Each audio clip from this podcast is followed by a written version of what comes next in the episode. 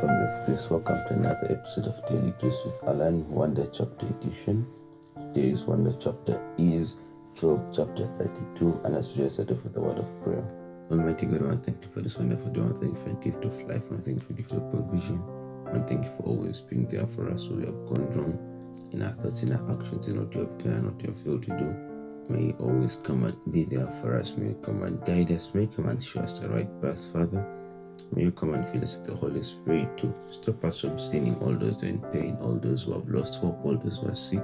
We put them into your hands that you, Almighty Father, King of Kings, will bless them, touch them, extend your healing hand upon them, and give them faith, Father, that you have something planned for them. We pray all this believing and trusting in the mighty name and that of your Son, Jesus Christ, who strengthens us. Amen. And without wasting time, let's go straight to today's message from Job chapter 32. Elihu. So the three men stopped answering Job, and because he was righteous in his own eyes, but Elihu, son of Barachel, the Buzite of the family of Ram, became very angry with Job for justifying himself rather than God. He was also angry with the three friends because they had found no way to refute Job and yet had condemned him. Now Elihu had waited before speaking to Job because they were older than he, but he but when he saw that the three men had nothing more to say, his anger was aroused. So Elihu, son of Barachel the Buzite, the Buzite said, I am young in years, and you are old. That is why I was fearful, not daring to tell you what I know. I thought it should speak, advanced years should teach wisdom, but it is a spirit in a person that gives breath of the Almighty, that gives him understanding. It is not only the old who are wise, not only the aged who understand what is right. Therefore I say, listen to me. I too will tell you what I know. I waited while you spoke. I listened to your reasoning. While you were searching for words, I gave you my full attention. But not one of you has proven Job wrong. None of you has answered his arguments. Do not say we have found wisdom. Let God, not man, refute him. But Job had not marshaled his words against me, and I will not answer him with your arguments. They are dismayed and they have no more to say. Words have failed them. Must I wait now that they are silent? Now that they stand there with no reply, I too will have my say. I too will tell them what I know, for I am full of words, and the spirit within me compels me. Inside me, I'm like bottled up wine, like new wine skins ready to burst. I must speak and find relief. I must open my lips and reply. I will show partiality, nor will I flatter anyone. For if I were skilled in flattery, my master would soon take me away. Amen. And this is our short wonder chapter. What message do we have from today's wonder chapter? And the first one comes from verse 8. What does verse 8 say? But it's the spirit in a person, the breath of the Almighty, that gives understanding. Amen. Let me read that again. But it is a spirit in a person, the breath of the Almighty, that gives them understanding. The spirit in a person, the breath of the Almighty. The Bible is telling us how strong we are as Christians. One, we all know that we have the breath of the living Lord in us because when the Lord was creating the first man, he breathed directly into him. He breathed directly into him. And that tells us that we are carrying something important. We are carrying part of the Lord's DNA on us. And the Bible today is very sweet. It tells us, but it is the spirit in a person. It is the spirit. That's where the breath of the Lord is found. In your spirit, in my spirit.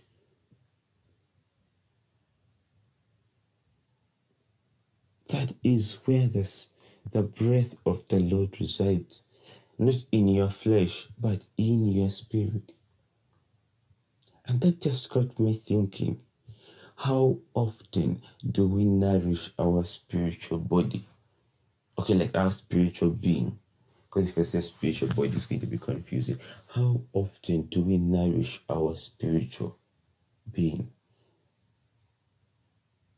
So many times we spend a lot of time, both physically, mentally, name it, to nourish our human body.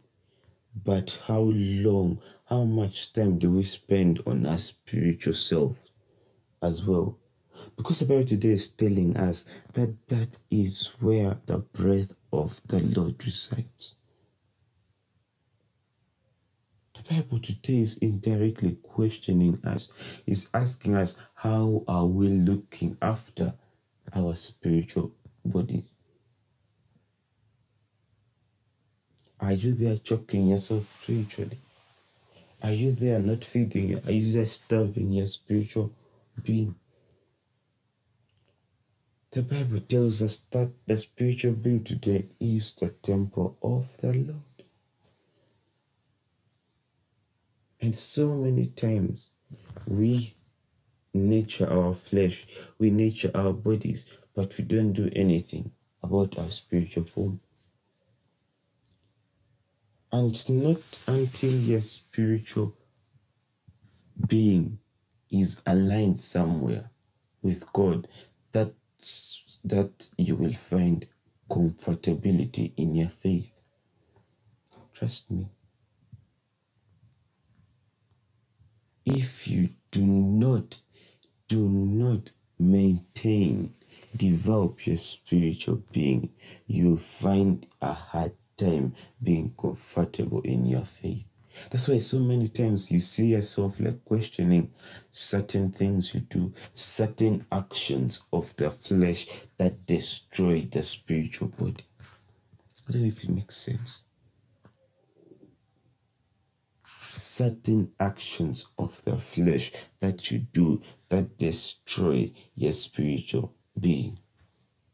And there's so many. And in the same way, there are certain actions of the flesh that build your spiritual body. The spiritual body, the spiritual being is a temple of the Lord. It's the vessel of the Lord. That's your direct link to God.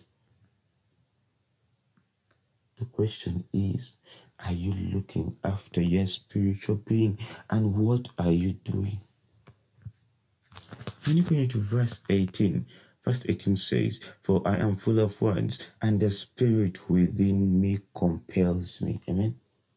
We have been talking about the spiritual body, and now here, verse 18 is telling us, I am full of words, and the spirit within me compels me. That just shows us that our spiritual beings are directional. Amen.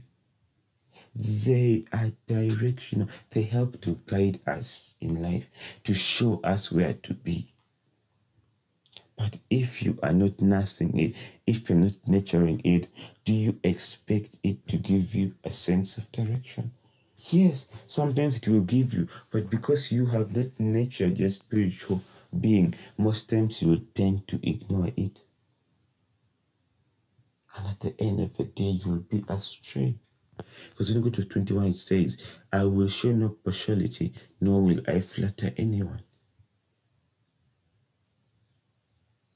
It's because you have a strong spiritual connection with the Lord that you will be able to see some things, that you'll be able to distinguish what is right from what is wrong, that you'll be able to stand in faith and do actions of faith. For example, showing no partiality, flattering no one, There are some things that we take for granted, but we do them because our spiritual beings are weak. You may not be seeing something, you may be doing something, and then your friend doesn't want to do it, and it's telling you he's wrong, but for you cannot see why it is wrong. Why? Because you're a spiritual being, because your flesh is detached from your spiritual being. I don't know if that makes sense. Your flesh is miles and miles away from your spiritual being. It, you cannot take action, you cannot take advice from your spiritual being. Why? Because you have not nourished it. Lastly, when you go to verse 20, it says, For if I was skilled in flattery, my maker will soon take me away. And this is like the Bible giving us a warning. It's telling us there's something ahead. It's telling us, brother, sister, look, if you cannot develop your spiritual being, if you cannot align your spiritual self, there is something that you won't like ahead. There is doom. Why don't we sit down today and listen? Why don't we give the Bible, can I say, room in our hearts? Why don't we sit down and reflect on how we have been treating, how we have been living? So many times as Christians, we be living by acts of flesh instead of acts of the Spirit.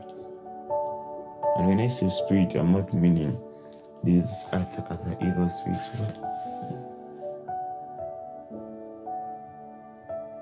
our spirits are our strongest assets that we have.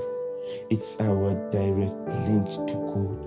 And when you nurture your spiritual life with God by reading the Bible, by respecting the Ten Commandments, by putting in practice what you have read, by being a genuine Christian, by following Christ's steps, you are elevating your spiritual relationship with God. And once that is set, trust me, you are good to go. And it's not easy, I know Trust me, because we are all children of God, but we really love things of the world, we really love earthly things.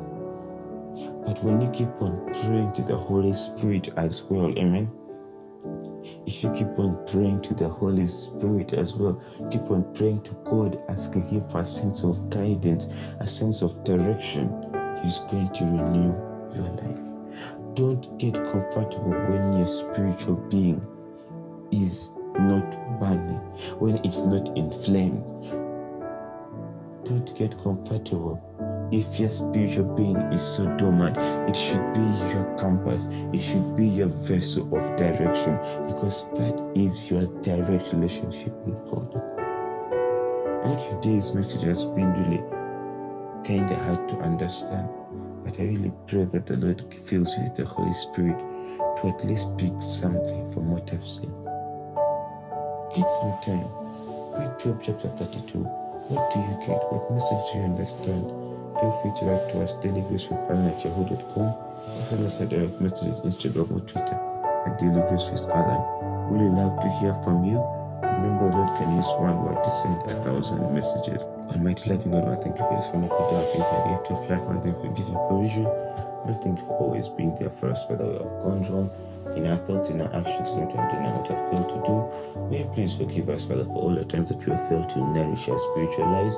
Father, for all the times that we have failed to set our spiritual beings a place in kingdom with your love and everything for you, Father. We pray that may you forgive us. Fill us with the Holy Spirit to come and guide us, to come and show us the right path, so that we may put our spiritual beings directly in contact and association with you so that at the end of the day father everything around us is safe everything around us is at peace why because we have a relationship with God because spiritually we are attached to you, Lord. We call this believing and trusting in your mighty name and that of your Son, Jesus Christ, who strengthens us. Amen.